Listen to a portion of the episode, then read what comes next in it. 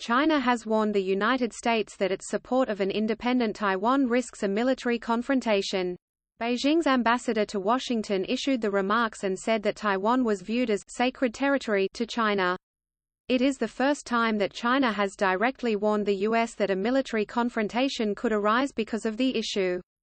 China recently conducted a large military air mission in the Taiwan Strait and has vowed to implement a peaceful unification. The Chinese ambassador, however, pointed out that it considered its bilateral ties with Washington to be the most important.